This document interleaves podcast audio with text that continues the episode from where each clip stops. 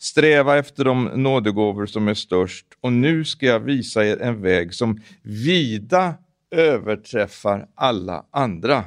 Alltså här flyttar vi upp ytterligare en nivå. Här är det någonting ytterligare utöver detta, att alla blir rustade, att alla kommer i tjänsten. Men här är någonting, någonting som vida överträffar allt det här. Gud har någonting ytterligare, någonting mer. Och det här skriver alltså Paulus till en församling som är igång sedan flera år och, och, och här har man alltså haft eh, verksamhet och uppenbarligen mycket nådegåvor. Men eh, Herren visar att det, det, det, finns en ytterligare växel som ska läggas in. Det handlar om det här med kärleken. Och Det är det jag tänkte dela här idag. Jag har upplevt att den helige Ande eh, Eh, vill föra fram det här och det är ju så att vi har under eh, några veckor, jag har undervisat om, eh, om församlingen och det här är då en viktig del. Det, det handlar om det som håller samman och det som uppfyller det som är atmosfären, det som är, är liksom karaktären och Guds tanke med det som ska utstråla från hans församling. Halleluja! Och det är någonting alldeles underbart när får församlingen får vara församlingen. Och eh, eh, det står i Kolosserbrevet 3 och 14 så här. Klä er i kärleken, bandet som förenar till fullkomlig enhet. Alltså kärleken håller ihop gemenskapen. Eh, nu vet vi att vi lever i en speciell kontur. Jag ska nämna lite grann om, om den kontext som vi lever i. Eh, bara som en slags eh, förklaring för att när du använder ordet kärlek idag så kan det betyda väldigt många olika saker för olika människor. Eh, och vi vet att eh, en kultur, det är ju en slags uppsättning av, av, av eh, eh olika övertygelser och olika sätt att fungera. Och det finns alltså en kultur som vi lever i. Men i församlingen så är det inte kulturen där ute som ska råda, utan det är en Guds rikes kultur. Och det blir ju som en slags eh, kulturkamp mellan å ena sidan det som finns på insidan och det som finns på utsidan. Men, eh, och, och det är väldigt viktigt därför att kultur är någonting väldigt starkt. Det, det, är någonting som påverkar så oerhört, liksom, som omsluter oss liksom, på alla sidor. Och, och församlingen utkämpar den här striden och världen vill att vi ska liksom bete oss eh, på, på det sätt som liksom är normalt efter de normer som finns i världen. Men vi ser när vi läser Guds ord att Gud har en helt annan plan för våra liv. Och där står liksom den här äh, dragkampen och vi måste göra våra val. Vi måste välja vem ska jag följa och, och vem ska, ska jag ge min trohet till? Är det till Herren Jesus Kristus? Är det hans normer? Är det det som är hans ordning? Eller är det den fallna världen och dess normer som jag ska följa? Vi kan inte följa båda. Och då vet vi ute i världen, vi kan höra ibland någon säga att kärlek kan aldrig vara fel, säger någon. Eh, eh och, och, men hur sant är det? Um, en filosof han sa en gång så här att det är viktigt att noga definiera vad man menar med sina ord. Och det är viktigt att vi definierar vad, vad är det för kärlek vi talar om. För ordet kärlek, det, det, det kan faktiskt betyda väldigt många olika saker. Det kan betyda allt från den rena utgivande gudomliga kärleken till en slags eh, pervers eh, egoism och omoral och allt annat och mycket däremellan. Så att när vi säger kärlek då måste vi definiera vad är det för kärlek? Och det gör Johannes i sitt första brev, i första versen, jag bara citerar det så här, han säger Se vilken kärlek Gud har visat oss. Eller som det egentligen står, se vilken slags kärlek det är som Gud har visat oss. Därmed att vi får kallas Guds barn. Se vilken slags kärlek. Halleluja. Det är en speciell kärlek som vi talar om nu. När, när vi talar om, och, och, vi vet att i det grekiska språket så finns det flera ord. I Sverige, i svenskan så har vi bara ett ord för kärlek. Eh, eller ja, i alla fall eh, i grekiskan så finns det åtminstone tre. Filos som betyder eh, välgörenhet eller liknande, ett ord som finns i filantropi. Eh, du har eros, ord som finns i erotik och det handlar om den sexuella kärleken. Och så finns det agape och det är den utgivande kärleken som, som ofta då också är en beskrivning på Guds kärlek. Och den här församlingen heter ju Agape. Och vi får ju se till att det inte är någon slags falsk varubeteckning utan att vi lever upp till namnet. Vi är fyllda utav agape, kärleken.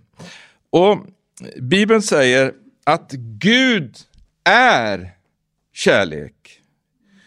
Och Det ges många exempel på det. Det står att Gud bevisar sin kärlek till oss genom att Kristus dog för oss medan vi ännu var syndare.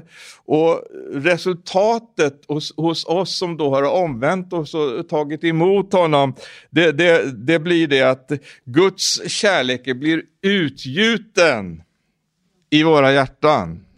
Halleluja! Eh, så att eh, det, ah, eh, Gud fyller på.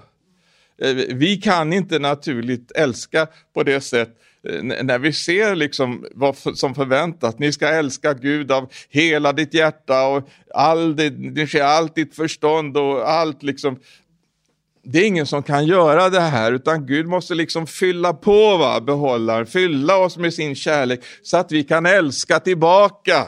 Det är han som fyller oss med sin kärlek. Halleluja, är du glad för det?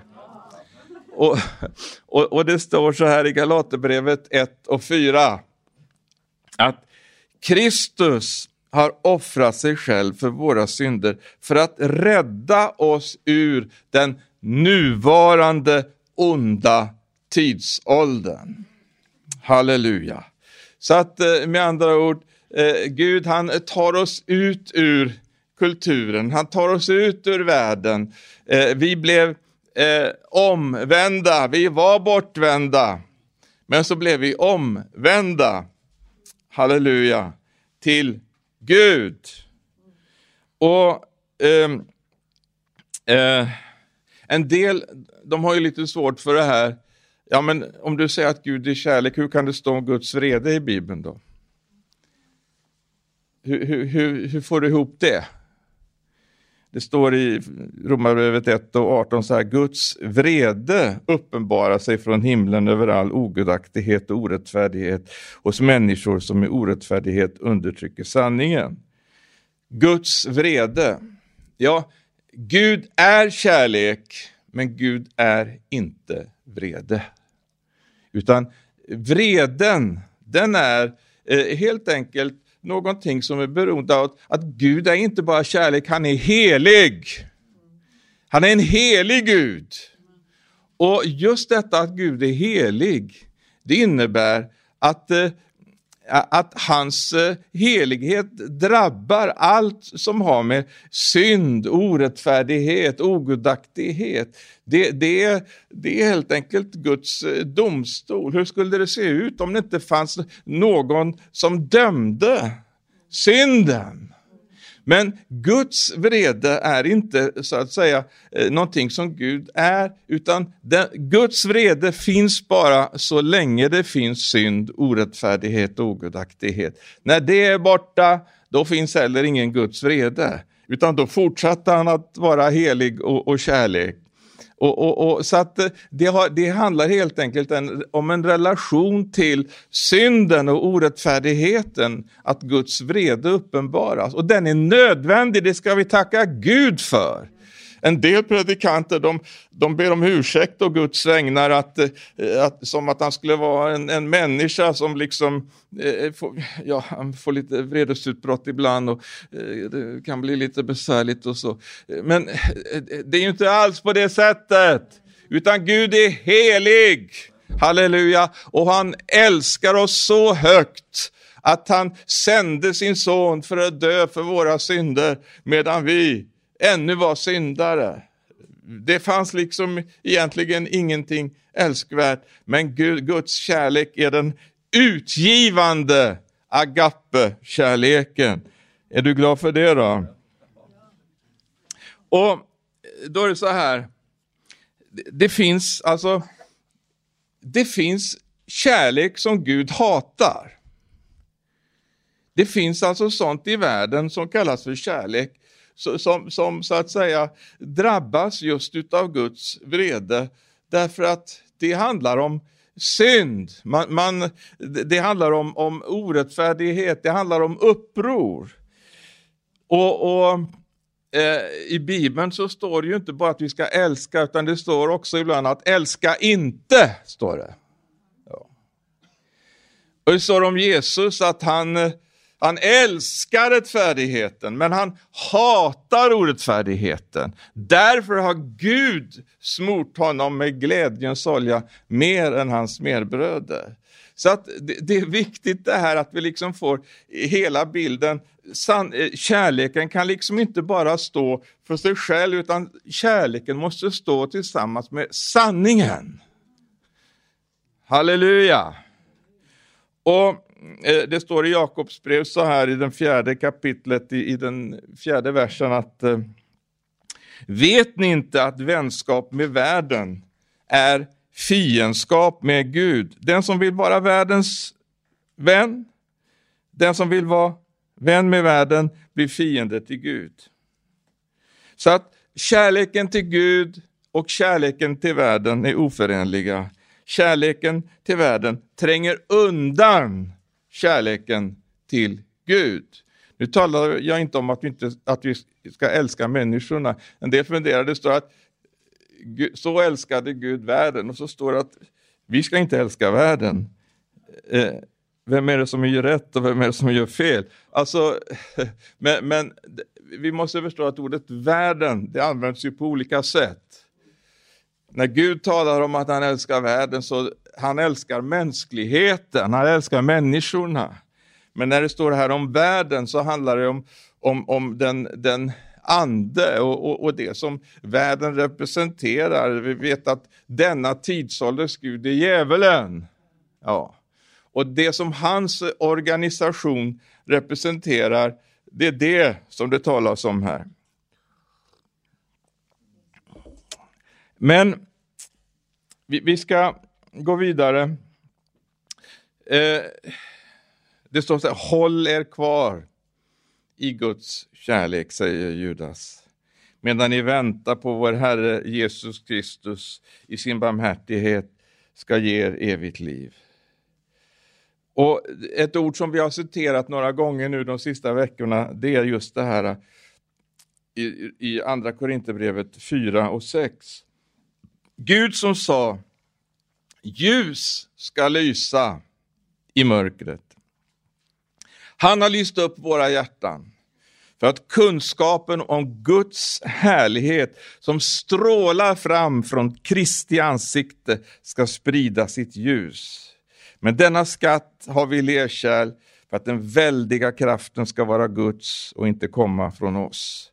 Och jag tänkte på det här ordet eh, eh igår kväll när jag satt och, och, och, förberedde och så bara såg jag det här liksom när vi vände oss bort ifrån världen och ifrån mörkret där ute. Och så vände vi oss, halleluja, vi var bortvända, men så omvände vi oss till Gud.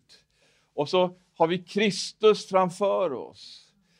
Och detta att liksom, det står ju så härligt här, att, eh, oj nu blev jag bländad. Eh, Guds härlighet som strålar från Kristi ansikte ska sprida sitt ljus. Alltså med andra ord, vi, vi får återspegla, vi kommer, det är som Mose när han kom inför Gud på Sinai. Så, så stå, står han inför Gud och så ljuset bara strålar på honom på ett sånt sätt så att när han kommer ner till folket, då måste han sätta täckelse för, för ansiktet för, för att eh, det, han, det strålade av en sån härlighet. Och det, det, den bilden som används här, att eh, Guds härlighet som strålar från Kristi ansikte ska kunna sprida sitt ljus. Eh, därför att eh, den här skatten har lagts ner i oss, vi som är de här lerkärren, och den här eh, väldiga kraften eh, som kom, kommer från Gud, den ska kunna spridas genom dig och mig. Halleluja. Vi ska återspegla hans härlighet. Halleluja. Människor ska bländas av Kristus när de ser dig. Underbart. Hur ska det gå till? Ja, det kan bara Gud göra. Men nu ska jag komma till dagens text här tänkte jag. Alltså det är inte kyrkoåret utan det jag har valt. Då ska jag läsa i Efesierbrevet 3 och 14. Då står det så här. Därför böjer jag mina knän inför Fadern, han från vilken allt som kallas far i himlen och på jorden har sitt namn. Jag ber att han i sin härlighetsrikedom ska ge kraft och styrka åt er inre människa genom sin ande, att Kristus genom tron ska bo i era hjärtan och att ni ska bli rotade och grundade i kärleken. Då ska ni tillsammans med alla de heliga, det här är viktigt, för kärleken, eh, absolut, den är till, till, Gud, den är till Jesus Kristus, men kärleken är också någonting som är hor horisontalt, som, som gäller, eh, gäller tillsammans med varandra. Tillsammans med alla de heliga kunna fatta bredden, längden, höjden och djupet och lära känna Kristi kärlek som går långt bortom all kunskap. Bara det här uttrycket är, är, är märkligt. Alltså om man tittar i grundtexten, lära känna, det står egentligen att få kunskap om Kristi kärlek som går bortom all kunskap. Det låter motsägelsefullt, eller hur? Att vi ska skaffa oss kunskap om Kristi kärlek. Ja, vad var vi nu? Lära känna Kristi kärlek som går långt bortom all kunskap, så ska ni bli helt uppfyllda av all Guds fullhet. Halleluja. Halleluja. Alltså, det finns mer. Det finns mer att få, det finns mer, Gud han har mer för oss. Vi ska få bli helt uppfyllda av all Guds fullhet. Han som kan göra långt mycket mer än allt vi ber om eller tänker oss genom den kraft som verkar i oss. Hans namn, eh, hans namn är, är ärat i församlingen och i Kristus Jesus genom alla generationer i evigheternas evigheter. Halleluja! Amen. Och när Paulus talar om, jag tänkte titta lite på just det här, eh, när han talar om, eh, han, han, säger att vi, vi ska förstå Kristi kärlek i dess fulla dimensioner i bredd, längd, höjd och djup.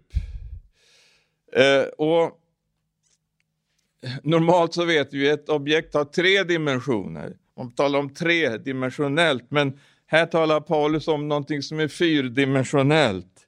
Det är längden, bredden, höjden och djupet. Och, och han, han, talar om Kristi kärlek.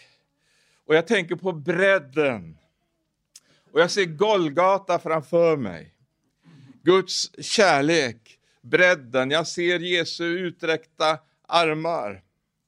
De här armar, hans armar som, som på det här sättet kallar och välkomnar hela världen.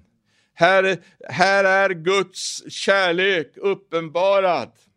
Där på den här träpålen som står mellan, me, mellan höjden och djupet, mellan jorden och, och himlen och här har vi bredden, halleluja, där, där hans armar är uträckta för att välkomna alla människor. Kom och ta emot min försoning, kom och ta emot min frälsning. Han inbjuder oss alla att komma. Och det står så underbart om det här i Uppenbarelseboken, det femte kapitlet, i den nionde versen. Du har friköpt människor åt Gud av alla stammar och språk och länder och folk. Och i vers 11. Deras antal var 10 000 gånger 10 000 och 1000 gånger 1000. Här ser alltså Johannes den här skaran som finns där. Eh, på grund av vad då? Jo, på grund av att Jesus räckte ut sina armar. Han sträckte ut sina armar på det där korset. Han lät spikarna gå genom hans händer och fötter. Halleluja, där är de nu! Halleluja, de övervann djävulen genom Lammets blod. De segrade, de har slutgiltigt segrat Halleluja. Vi kan eh, hoppa fram ett par kapitel i Uppenbarelseboken, 7 och 9 också. Därefter såg jag och se en stor skara som ingen kunde räkna av alla folk och stammar och länder och språk. De stod inför tronen och inför lammet, klädda i vita kläder och med palmblad i sina händer. Och de ropade med stark röst, frälsningen tillhör vår Gud som sitter på tronen och lammet. Halleluja, halleluja, det var bredden. Längden, halleluja. Guds kärlek är lång nog att vara i evigheternas evigheter. Halleluja. Jeremia 31 och 3 står det. Med evig kärlek har jag älskat dig. Därför låt jag min nåd bli kvar över dig. Eh, jag, jag hoppar snabbt här till Uppenbarelseboken 13 och 8. Från världens skapelse har sitt namn skrivet i Livets bok som tillhör Lammet som blev slaktat. Halleluja. Så att eh, Guds kärlek, den börjar i evigheten. Den manifesterar sig i tiden och den fortsätter i evigheten. Den är lång, det, det, det är det som är längden. Halleluja, det är längden. Det, det, det finns ingen början och inget slut. Det är Guds kärlek! Det är inte som med mänsklig kärlek. Vi kan älska så länge vi tycker att eh, någon är snäll mot oss. Men Gud, han, han bara ger dig den utgivande kärleken. Halleluja, Den är oändlig, evig! Därför att det är Guds kärlek. Och Det är som en obruten linje från evighet till evighet. Halleluja. Åh, oh, halleluja. Så ibland när svårigheterna möter så frågar jag mig Gud, var är din kärlek? Den är alltid där. Den finns alltid där, den är evig. Den finns om du är där uppe på toppen eller nere i botten. Den liksom förändras inte. Den är evig, den är beständig. Finns det någonting som är beständigt så är det Guds kärlek. Halleluja. Kan vi vara trygga? Så att våra känslor kan skifta, det kan kännas både si och så ibland, va? men Guds kärlek är beständig. Halleluja. Och när vi kommer till honom, om vi har gjort orätt eller gjort någonting som inte behagar honom, så vet vi, vi kan gå fram till nådens tron för att få, få eh, hjälp i rätt tid. Halleluja. Så är det. Och då är han där, han som älskar oss. Ja, som förälder. Barnet kommer hem och har varit ute i vattenpölarna och i leran. Och, eh, mamma slänger inte bort barnet bara för att det blev smutsigt utan tar, tar in det i badkaret och duschar av det. Och, halleluja. Sa ni Gud? Det står i Hebreerbrevet 7 och 24 så här också. Men Jesus lever för evigt. Därför har han ett prästämbete som är evigt. Därför kan han också helt och fullt frälsa dem som kommer till Gud genom honom, eftersom han alltid lever för att be för dem. Djupet. Att lära känna kärleken på djupet. Vi vet om mänsklighetens djupa förfall. Vi vet om synden, syndafallet. I Romarbrevet eh, i det tredje kapitlet så står det i tionde versen att ingen rättfärdig finns, ingen enda, ingen som förstår, ingen som söker Gud. Alla har avfallit, alla är fördärvade. Ingen finns som gör det goda, inte en enda. Det är alltså situationen och det, det är liksom djupet av, av, den, eh, utav det fall som, som, som, det inne, som syndafallet innebär. Vi är hjälplöst förlorade. Och det står till och med, Paulus säger i, i i Efesierbrevets andra kapitel, vi var som de andra vredens barn. Men så står det också, men Gud, står det. Men Gud. Halleluja. Det är så härligt det där när, när det kommer in, men Gud. Vi vandrade borta, vi var förlorade, men Gud, halleluja, han såg till oss.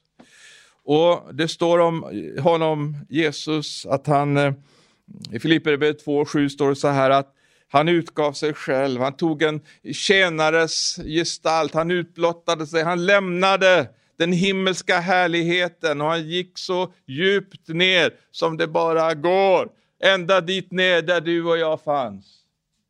Halleluja, där vi var utlämnade i våra synder. Dit kommer han. Så står det, Filipperbrevet 2.7. Han utgav sig själv och tog en tjänares gestalt och blev människan lik. När han till det yttre hade blivit som en människa ödmjukade han sig och blev lydig ända till döden, ja döden på korset. Halleluja, och det står också i Romarbrevet 5.8 att Gud bevisar sin kärlek. Han bevisar sin kärlek. Han inte bara klappar oss på axeln och säger att han älskar oss, utan han bevisar sin kärlek till oss genom att Kristus dog för oss medan vi ännu var syndare. Halleluja. Och Jag vill ta med från Jesaja 53 också, ifrån den tredje versen. Han var föraktad, övergiven av människor, en smärtornas man, förtrogen med lidande. Han var som en som man skyller ansiktet för, så föraktad att vi inte respekterade honom. Men det var våra sjukdomar han bar, våra smärtor tog han på sig. Medan vi såg honom som hemsökt, eh, eh, slagen av Gud och pinad, han blev genomborrad för våra brott, slagen för våra synder. Straffet blev lagt på honom för att vi skulle få frid och genom hans sår är vi helade. Halleluja, han steg ner, han kom ner till oss. Halleluja, han drog oss upp ur den djupa dyn och satte våra fötter på en klippa. Halleluja. Sån är vår Gud. Sån är Jesus. Halleluja. Höjden. Höjden av kärleken. Vad kan det vara då? Många tänker på eh, frälsningen och Guds kärlek, att den uppenbaras i, i, i att vi blir förlåtna. Det är ju det vi har talat om här. Eh, och, och, men att det finns någonting ytterligare. Det var, inte, det var inte enbart det att vi skulle bli liksom upprättade, frälsta, befriade, tvättade rena, bli födda på nytt. Utan Gud har någonting mer. Det är bara starten, det är bara början på allt det underbara som han har för oss. Och, och, och därför så, så, är det så fantastiskt då att få läsa om, om höjden av Guds kärlek som uppenbaras i det som är hans liksom slutliga, eh, eviga plan för dig och mig. Halleluja! Han dog för att eh, ge oss ett nytt liv, han, han dog för att vi skulle bli födda på nytt. Eh, men inte bara för att frälsa oss undan vredesdomen ut, och, och göra oss till Guds barn och få det himmelska arvet och bli Kristi medarvingar. Eh, det står i Fesierbrevet, jag, jag måste få läsa det, i 2 och 5 så här.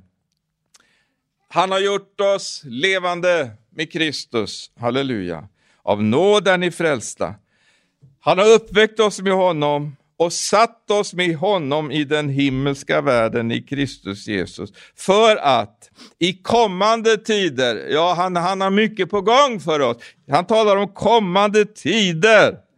Där han ska visa sin överväldigande rika nåd genom godhet mot oss i Kristus Jesus. Så har det varit bra här och har Jesus varit underbar här, har vi upplevt hans kärlek här, har vi upplevt hans nåd här på jorden, så, så står det här, i kommande tider, halleluja, då ska han visa sin överväldigande rika nåd. Halleluja. Så att nu har vi fått nåden och det har överflödat av nåd. Men, men det, det kommer bara bli, alltså, vi, vi, kan inte förstå det här, det, det tillhör evigheten. Men det är någonting som är så underbart, det är så upphöjt över allting. Det, det är höjden av Kristi kärlek. Halleluja, det som, det som han har berättat för oss. Eh, och Jag måste få, få läsa i Filipperbrevet 3 och, och 20 också. Vi har vårt medborgarskap i himlen och därifrån väntar vi Herren Jesus Kristus som frälsare. Och han ska förvandla vår bräckliga kropp. Vi kan känna ibland att det är bräckligt och jobbigt och man får byta lite reservdelar ibland och så här. Uh, uh, ja, det, det, kan vara så. Uh, lite tänder och grejer. ja då, jag har erfarenhet. Um, han ska förvandla vår bräckliga kropp och göra den lik hans härlighetskropp. För att han har makt att lägga allt under sig. Så att eh, med andra ord, det finns underbara löften. Halleluja. Han tog oss från djupet, han frälste oss. Och så nu har han liksom, här är bara höjden av hans eh, kärlek, det vi talar om här när vi ser vad han verkligen har i beredskap för oss. Halleluja. Eh, och här när vi närmar oss slutet så, så vill jag också dela det Jesus talar om i eh, Johannes, det 17 kapitlet, 24 versen. Eh, för att det är ju så här, när vi nu talar om det här, så, så är det just, vi, vi undervisar om församlingen, eh, och, och det här är viktigt att det är det här livet, det är det här uppståndelselivet som är det liv som, som, som finns i Guds församling. Där är, där är de, de som har kommit in, de har blivit födda på nytt, de har fått det nya livet, de har upplevt Jesu kärlek, de har blivit förvandlade och de lever i detta. Halleluja, de förmedlar detta. De, de, de, är med och reflekterar Kristi härlighet ut till världen, till andra människor. Halleluja. Så att vi har någonting som vi absolut inte liksom ska gömma undan eller skämmas för. Jag skäms inte för evangelium, säger Paulus. Och, och, och, ju mer vi liksom får insikt i och förstår vad evangelium är för någonting så känner vi ju som Paulus också, eller hur? Ja, ja, vi vill ropa ut till alla människor, kom till Jesus, han är underbar. Kom och ta emot hans kärlek och nåd i ditt liv. Och bli frälst ifrån all, allt detta där ute som liksom eh, eh är falskt. Kom till honom som är sanningen. Nu ska vi läsa Johannes 17 och 24. Och, och då är det Jesus som ber till Gud, Fadern. Han säger, Far, jag vill att där jag är, där ska också de som du har gett mig vara med mig. Halleluja.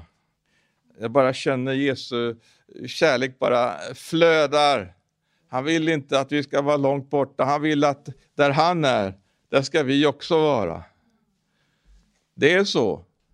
När man älskar någon, då vill man ju vara på samma ställe. Jag minns när Kristina och jag träffades, som bodde 35 mil bort. Det var väldigt, väldigt långt. Och man sökte varje tillfälle att man skulle kunna träffas. Och så en dag så flyttade hon till Stockholm där jag bodde. Och vi gifte oss. Och ungefär så. Jag vill att där jag är, där ska också de som du har gett mig vara med mig. Låt dem få se min härlighet som du har gett mig, för du har älskat mig före världens skapelse. Rättfärdige far, världen har inte lärt känna dig, men jag känner dig och de vet att eh, du har sänt mig. Jag har gjort ditt namn känt för dem och jag ska göra det känt för att kärleken som du har älskat mig med ska vara i dem och jag i dem.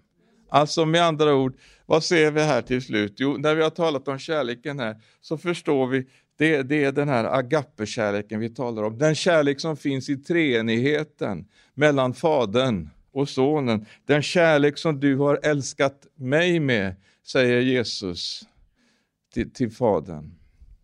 Den ska vara i dem.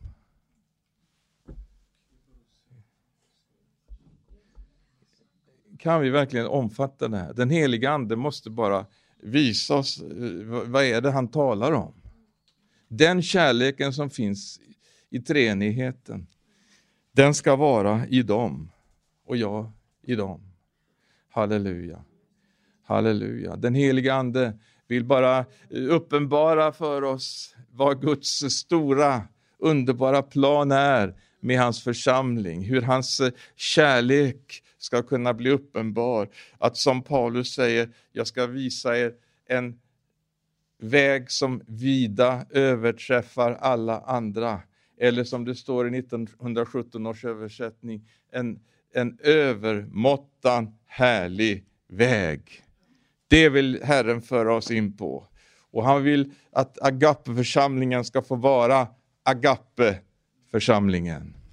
Att vi ska kunna flöda i detta liv som Herren ger. Han fyller oss med sin kärlek. Det, vi, vi, vi, vi är så beroende, vi är så utlämnade åt honom för att kunna leva det liv som han vill att vi ska leva. Halleluja! Så att eh, det är det här det handlar om. Bredden, Kristi kärlek, går ut till alla folk och stammar. Längden, den börjar i evigheten. Den manifesterar sig i tiden och den fortsätter in i evigheten. Djupet, Guds kärlek, den mötte oss i vårt djupaste förfall. Men genom att frälsaren utblottade sig själv för vår skull. Och höjden, höjden av Guds kärlek uppenbaras eh, i den slutliga och eviga planen som han har för oss. Halleluja. Då har vi både bredden, längden, djupet och höjden av Kristi kärlek. Vill du ha det?